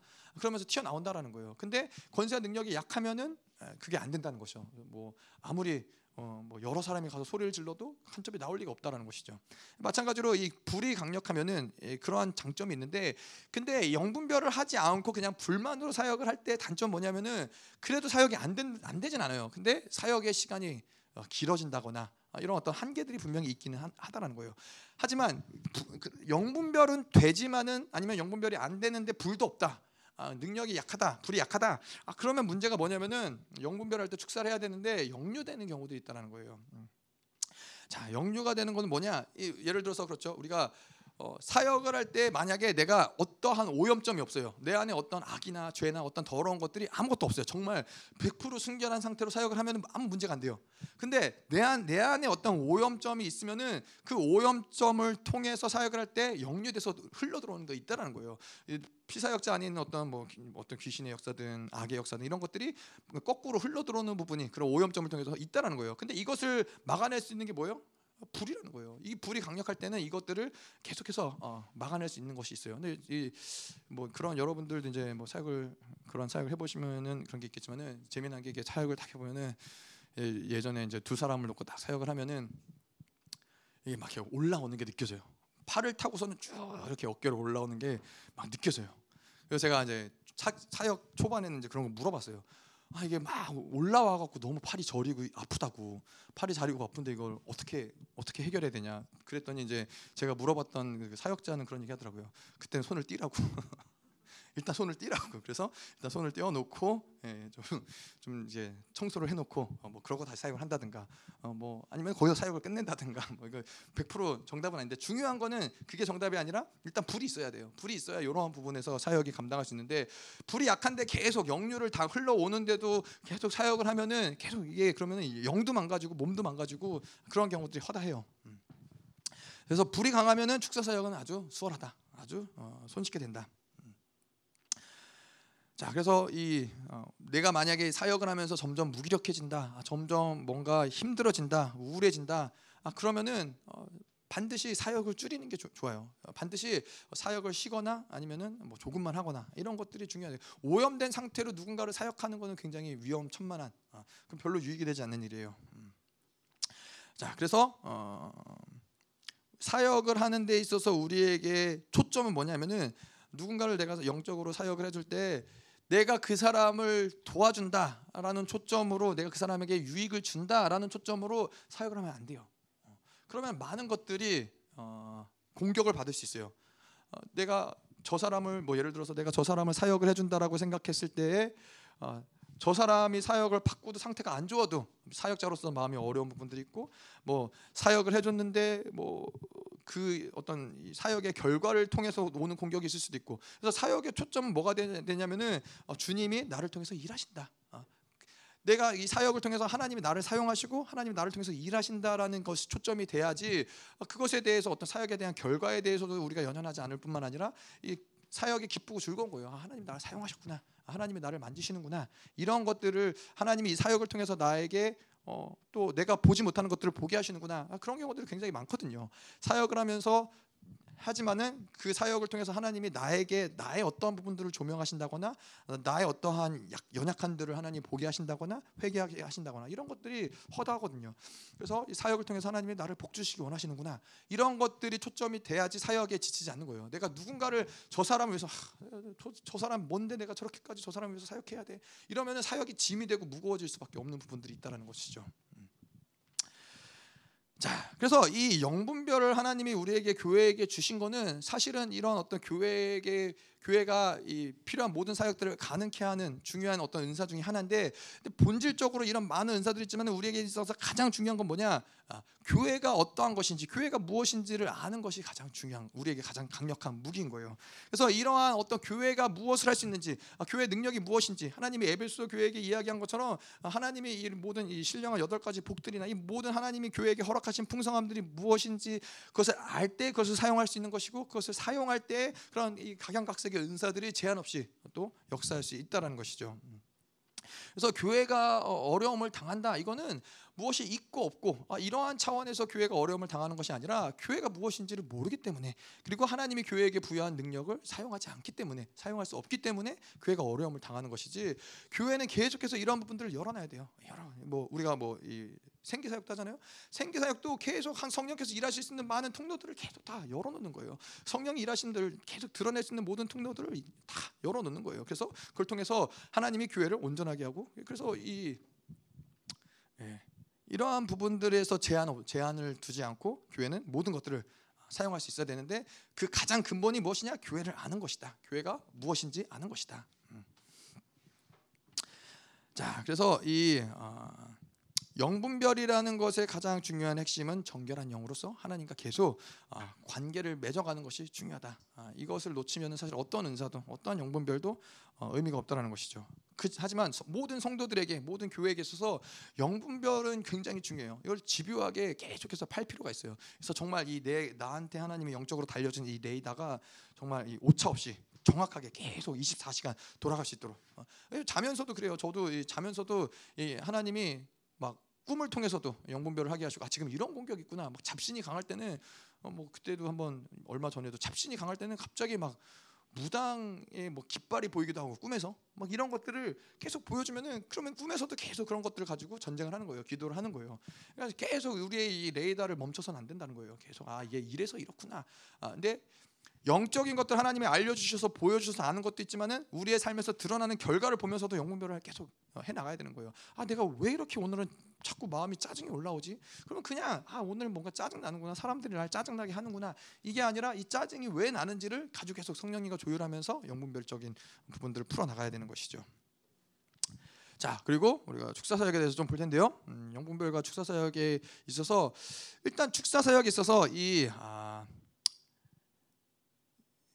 축사 사역의 귀신이 역사하는 단계들이 있단 말이죠. 근데 일단은 인격화된 귀신들은 인격적인 귀신들, 인격화된 귀신들은 일단 완벽하게 축사하는 게 사실은 어려워요. 어, 이게 어렵다는 건 뭐냐면은 귀신을 축사할 수 있지만은 그 인격 안에 이것이 함께 맞물려 있기 때문에 그냥 귀신을 축사한다고 해결될 부분이 아닌 영역들이 있다라는 거예요. 그래서 이러한 경우는 이것들을 영을 분리를 시켜 놓을 수 있죠. 그럼 그 분리를 시켜 놓은 상태에서 그 자신이 본인이 계속 그런 것들을 토설을 하고 풀어내야 될 경우들이 있다라는 거예요. 자, 그 다시 말해서 무슨 얘기냐?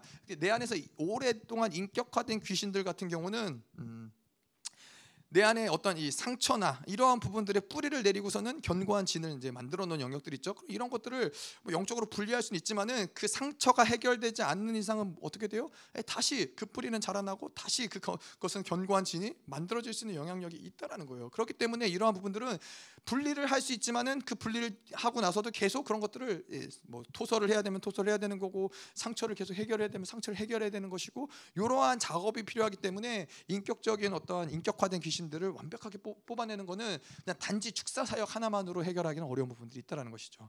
자, 그런데 이 귀신이 이제 좀 역사하는 그런 단계들을 좀 볼 텐데요. 일단은 우리가 알, 알다시피 공격 상태가 있어요. 공격 상태는 뭐냐면은 외부에서 자꾸만 원수들이 공격을 하는 것이죠.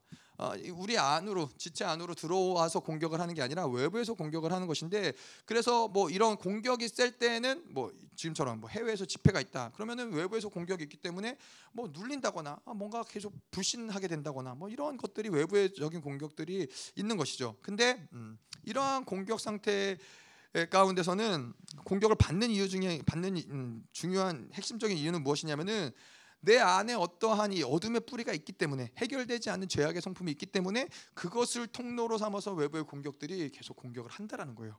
그렇기 때문에 마치 이 꼭두각시가 그 꼭두각시 인형을 조종을 하듯이 계속 그렇게 외부에서 우리를 움직이는 어, 공격을 하는 그런 영역들이 있는 것이죠.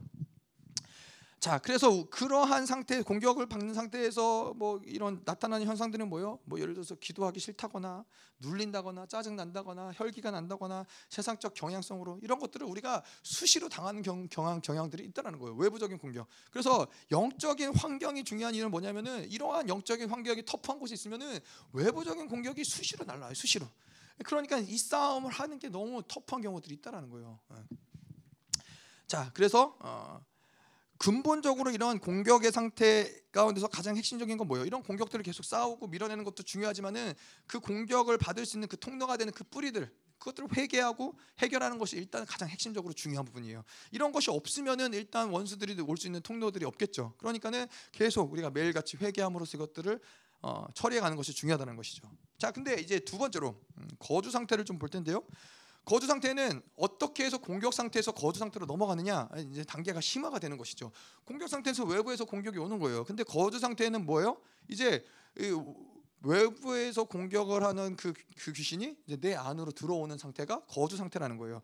자, 근데 이 거주 상태가 되는 이, 이 통로는 무엇이냐면은 이 영적 뿌리 내가 아까 말한 그런 어떤 영적인 뿌리들 영적인 뿌리들을 통해서 습관적인 죄들이 죄가 습관적으로 지어지기 시작할 때 죄가 쌓여지기 시작할 때에 그것은 바로 이제 거주 상태 원수들이 들어와서 거주할 수 있는 상태가 된다는 것이죠. 음. 그래서 습관적으로 계속 죄를 짓는 것 뭐 있잖아요. 뭐 우리가 뭐 어, 쇼핑을 한다거나 핸드폰을 한다거나 영화를 때린다거나 뭐 스포츠에 심취했다거나 뭐 이러한 것들 이런 것들 계속 뭐 세상의 영이 내 안에서 거주하는 어떤 그런 상태가 된다는 것이죠. 자 그런데 우리가 이제 좀 중요한 거는 이러한 상태가 됐다고 해서 거주 상태가 됐다고 해서 이 귀신들이 내 안에서 활발하게 모든 것들을 장악하고 컨트롤하면서 역사하는 상태는 아니라는 거예요. 우리가 거주 상태 얘기하면서 여러분 기억나세요? 마치 이 폐결핵이 우리 안에 들어올 수 있지만은 일단 결핵은 들어오지만은 포낭이 그것을 어, 쌓아서 결핵이 움직일 수 없는 상태를 만들어 놓는 거주 상태. 하나님의 자녀들에게 있어서는 그러한 상태가 바로 거주 상태라는 거예요. 근데 뭐 하나님 믿지 않는 사람들은 그런 거주 상태에서가 아니라 바로 들린 상태로 가버릴 수 있겠죠. 어, 습관적으로 죄를 지면서 어, 그래서 자 이렇게 이 어, 원수들이 제한적으로 그렇게 어, 살 수밖에 없는 이유는 하나님의 은혜가 여전히 그 믿는 자들에게 있기 때문에 계속해서 뭐 예배를 통해서든 기도를 통해서든 그 은혜가 공급되기 때문에 전면적으로 귀신이 그 우리들을 컨트롤할 수 없는 상태로 만들어 놓는 아, 그런 부분들이 있다라는 거예요. 자, 근데 이 거주 상태에서의 어떤 특징 중에 하나는 아까도 말씀드렸지만 감지하기가 쉽지 않아요. 우리도 그런 이 귀신들이 우리 안에 거주하고 있지만은 이것을 뭔가 확연하게 드러나지 않기 때문에 감지하는 게 쉽지 않은 부분들이 있다라는 것이죠. 음. 자, 그래서 어, 이 그러한 거주 상태에 있는 귀신들은 계속 우리 안에 집을 지으려고 호시탐탐 이제 기회를 엿보는 것이죠. 아, 지금은 뭐 특별하게 우리를 컨트롤할 수 있는 영역들은 없지만은 계속 집을 짓기 위해서 호시탐탐 노리는 영역들이 있는데 이제 그 상태 거주 상태에서 조금 더 심화가 되면 어느 상태가 되느냐 이제 들림 상태가 돼요.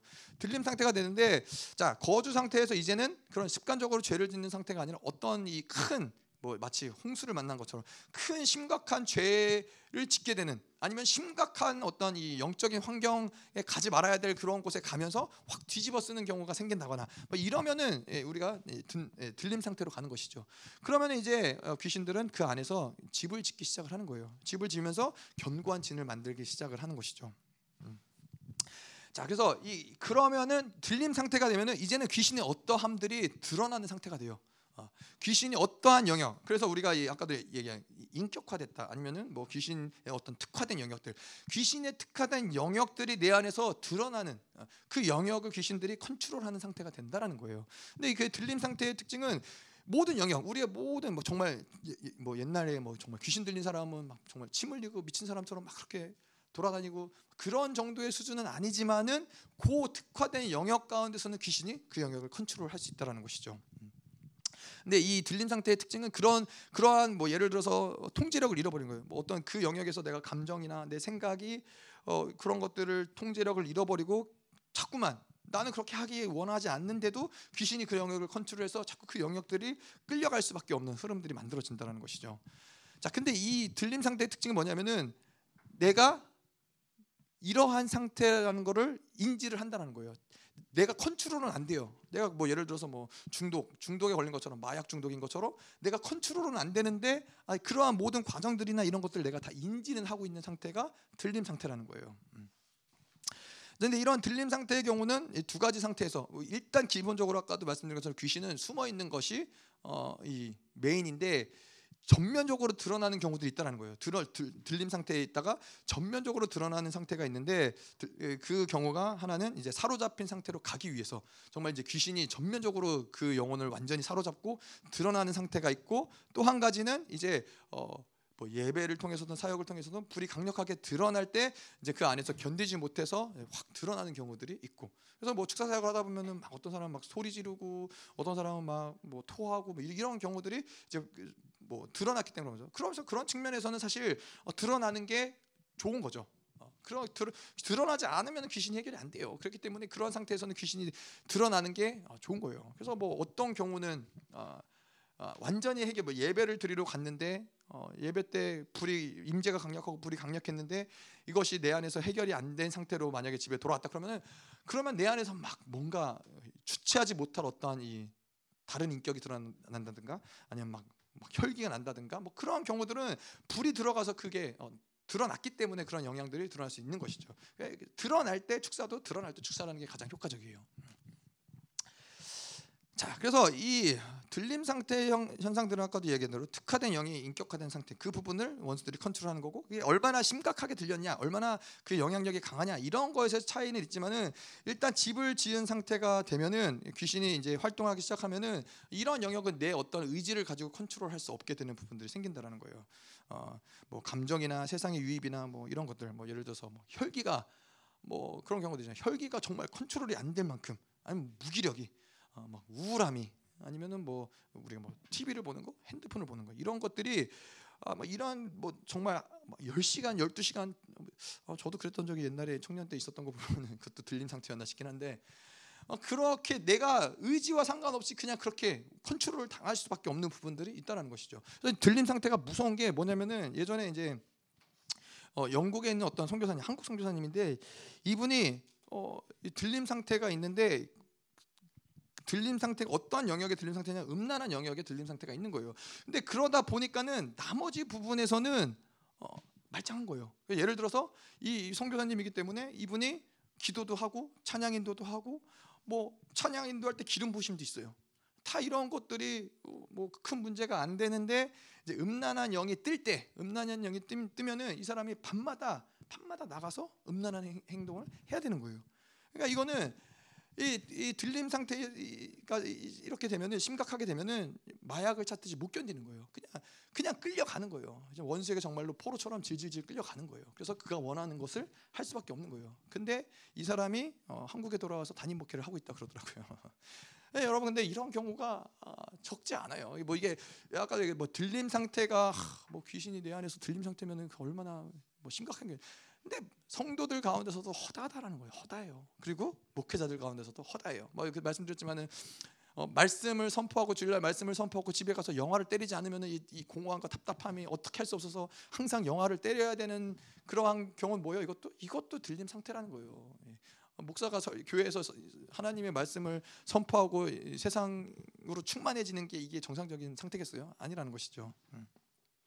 그래서 뭐 목회자들 가운데서도 뭐 이런 뭐 영화를 영화 아까 말씀드린 대로 뭐 그런 영화에 빠진다거나 뭐, 뭐 축구 뭐 축구 보는 거에 빠져가지고 새벽 2시 3시까지 주일날 전에 토요일날 막 새벽 2시 3시까지 눈이 빨개지도록 예, 축구를 보다가 주일날 이제 단에 서서 설교를 한다거나 이런 경우들이 어, 허다하게 있다는 거예요. 이거 이런 근데 이런 분들 본인들이 아, 그래 오늘 축구 어, 아, 축구 재밌으니까 봐야지가 아니라 자기는 그러지 않으려고 해도 그렇게 끌려갈 수밖에 없는 부분들이 있다라는 거예요. 그거는 귀신의 역사라는 거예요.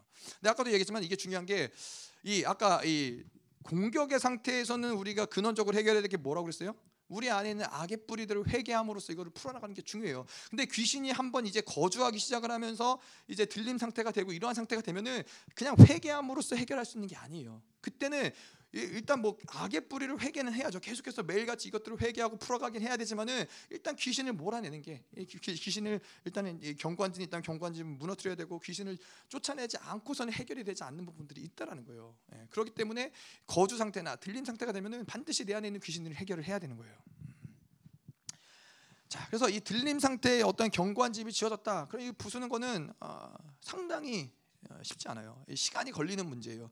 이, 이게 그 영역에서 아까도 이야기한 대로 마약에 중독이 되면 마약을 끊는다고 해도 하루 아침에 끊어지는 것이 아니라 이, 이 끊는 그 어떤 이 고통스러운 시간들이 있잖아요. 근데 이 귀신이 경관진을 짓고 내 안에서 어떤 삶의 한 영역을 그렇게 주장하고 컨트롤 하다 보면은 그런 그 영역을 온전한 상태로 만드는 귀신을 축사하는 것을 넘어서서 온전한 상태로 만드는 거는 굉장히 오랜 시간 어, 시간이 걸린다라는 거예요.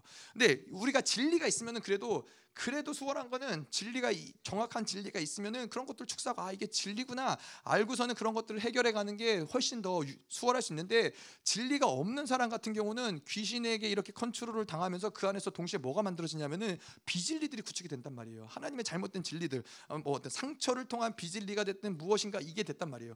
그러면 이게 무서운 건 뭐냐면은 귀신을 축사한다 해도 그가 가진 비진리로 인해서 다시금 또 그러한 상태를 만들 수 있는 흐름들이 계속 만들어지기 때문에 이러한 경우가 뭐, 어, 뭐 불가능하다 이렇게 얘기할 수는 없지만은 이러한 경우는 계속 이 사람을 축사해 줘야 되고 계속 그 잘못된 비진리를 뽑아내 줘야 되고 계속 진리를 심어 줘야 되고 이 싸움을 한동안 계속 해줘야 된다는 거 오랜 시간.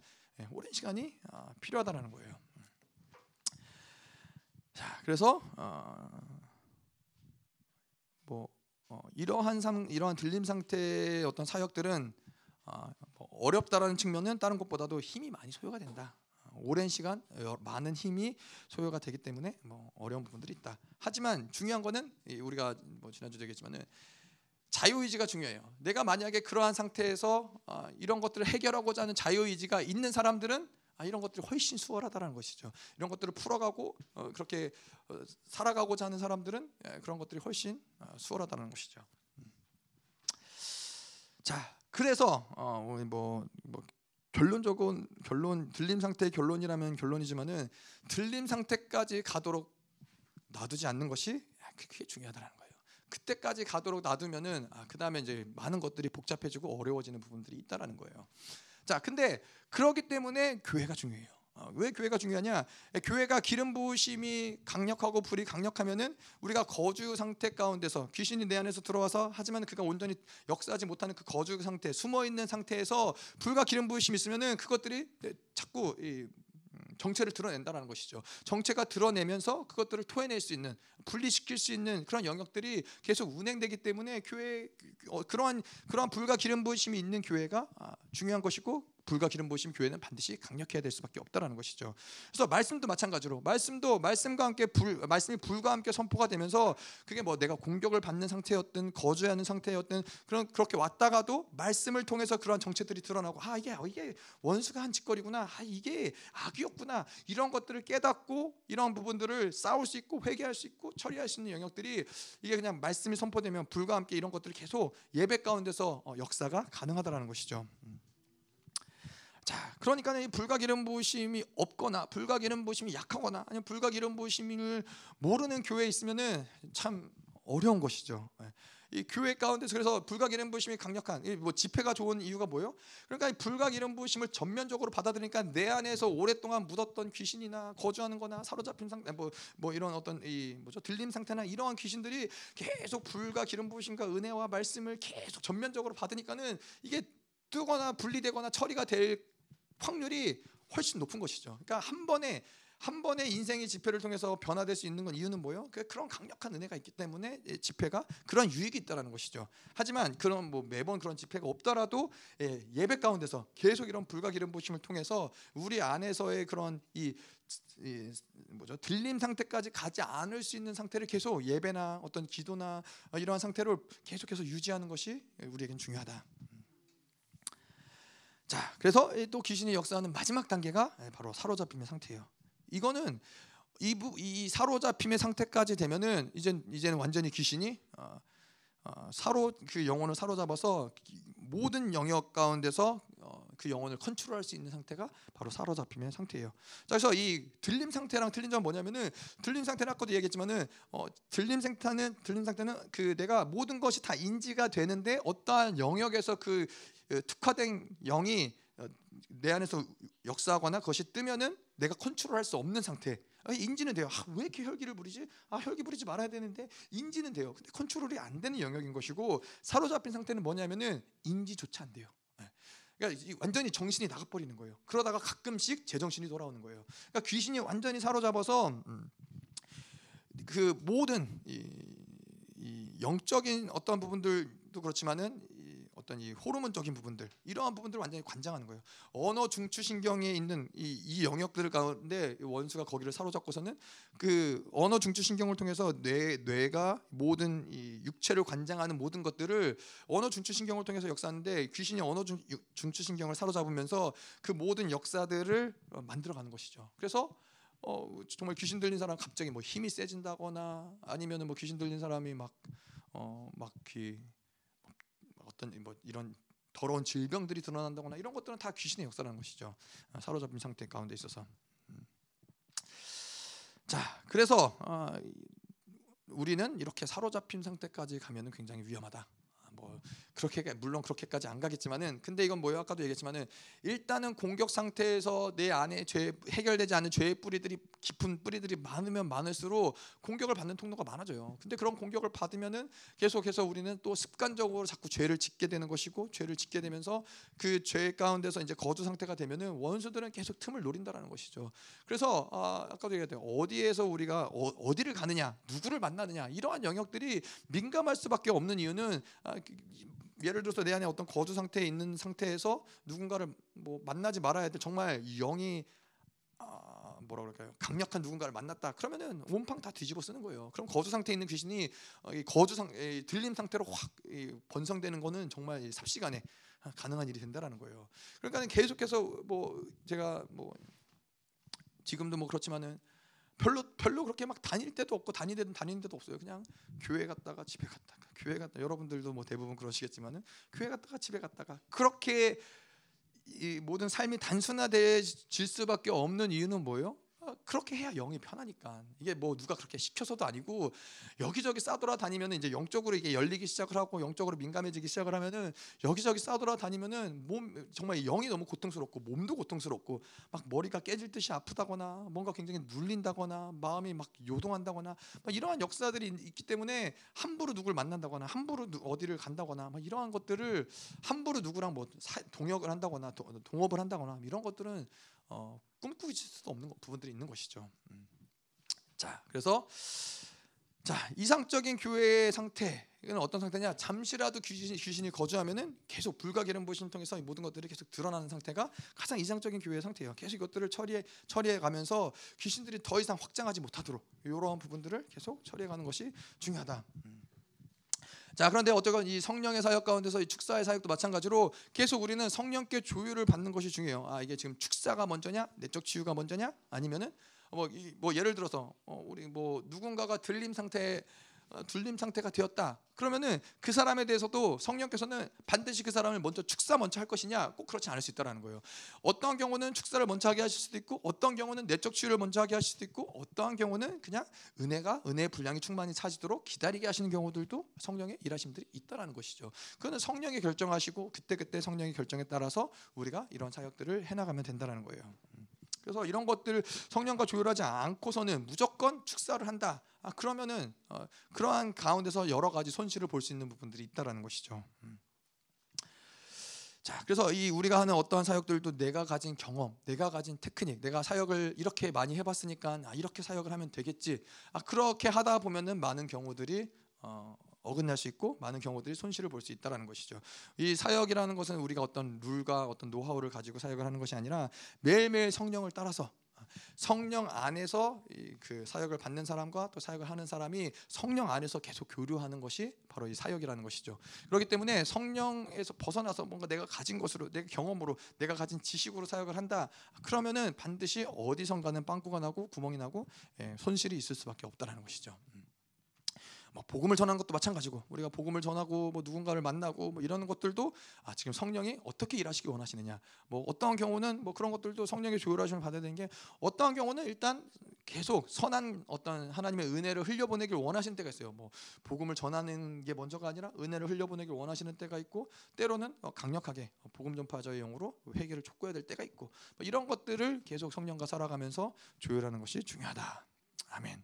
자, 그래서 오늘 그세 가지 조문사들을 봤죠. 그래서 지, 지혜의 말씀, 지식의 말씀, 그리고 영, 영분별 이 세 가지의 말씀 은사를 좀 봤는데 오늘 좀 저희가 기도하면서 하나님 이 모든 은사들이 우리 안에서 어, 활성화되도록 하나님 지금 역사해 주시옵소서. 특별히 하나님 우리가 교회이기 때문에 하나님 우리 안에 뭐 아까 뭐 넓게는 어, 이 교회를 온전하게 세우는데 이 모든 은사들이 필요할 뿐만 아니라 또 어, 좁게는 한 사람 한 사람이 하나님의 성전이고 하나님의 거룩한 처소이고 교회이기 때문에 한 사람 한 사람이 거룩하고 온전하게 세워지는데 이런 모든 은사들을 성령께서는 사용하기 원하신다는 거예요. 내 안에 있는 모든 영분별을 통해서 이 계속 하나님은 내 안에 성령께서는 내 안에 이 귀신들이 이것을 더럽히는 것들을 성령께서 기뻐하시지 않는다는 것이죠. 이런 것들을 성령께서 방치하기 원치 않으신다는 것이죠. 네, 하나님 이 모든 은사들이 하나님 이것들을 총망라하시옵소서. 하나님 우리가 이제 당신의 거룩한 교회가 세워지는 데까지 이 은사들이 제한 없이 하나님 사용되게 하시옵소서. 특별히 하나님 지혜의 말씀과 지식의 말씀, 하나님 영분별인데 하나님 모든 것들 가운데서 영의 움직임들을 정확하게 볼 수 있는 아 성령이 지금 어떻게 움직이시는구나, 성령이 무엇을 기뻐하시는구나, 아 성령이 어떻게 일하시는구나. 하나님 더 나아가서는 하나님 원수가 이 모든 성령과의 교류를 이렇게 끊어놓는구나. 지금 원수가 이렇게 역사하는구나. 아 원수가 우리의 모든 하나님과의 관계를 끊어놓으려고 하는구나.